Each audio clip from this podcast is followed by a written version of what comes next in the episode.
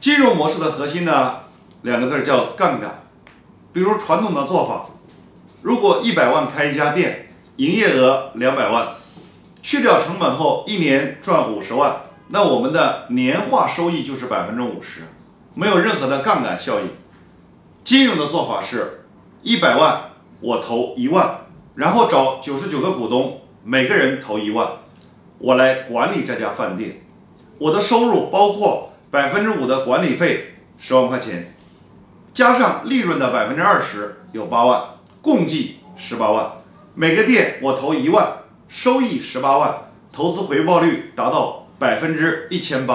这叫金融思维。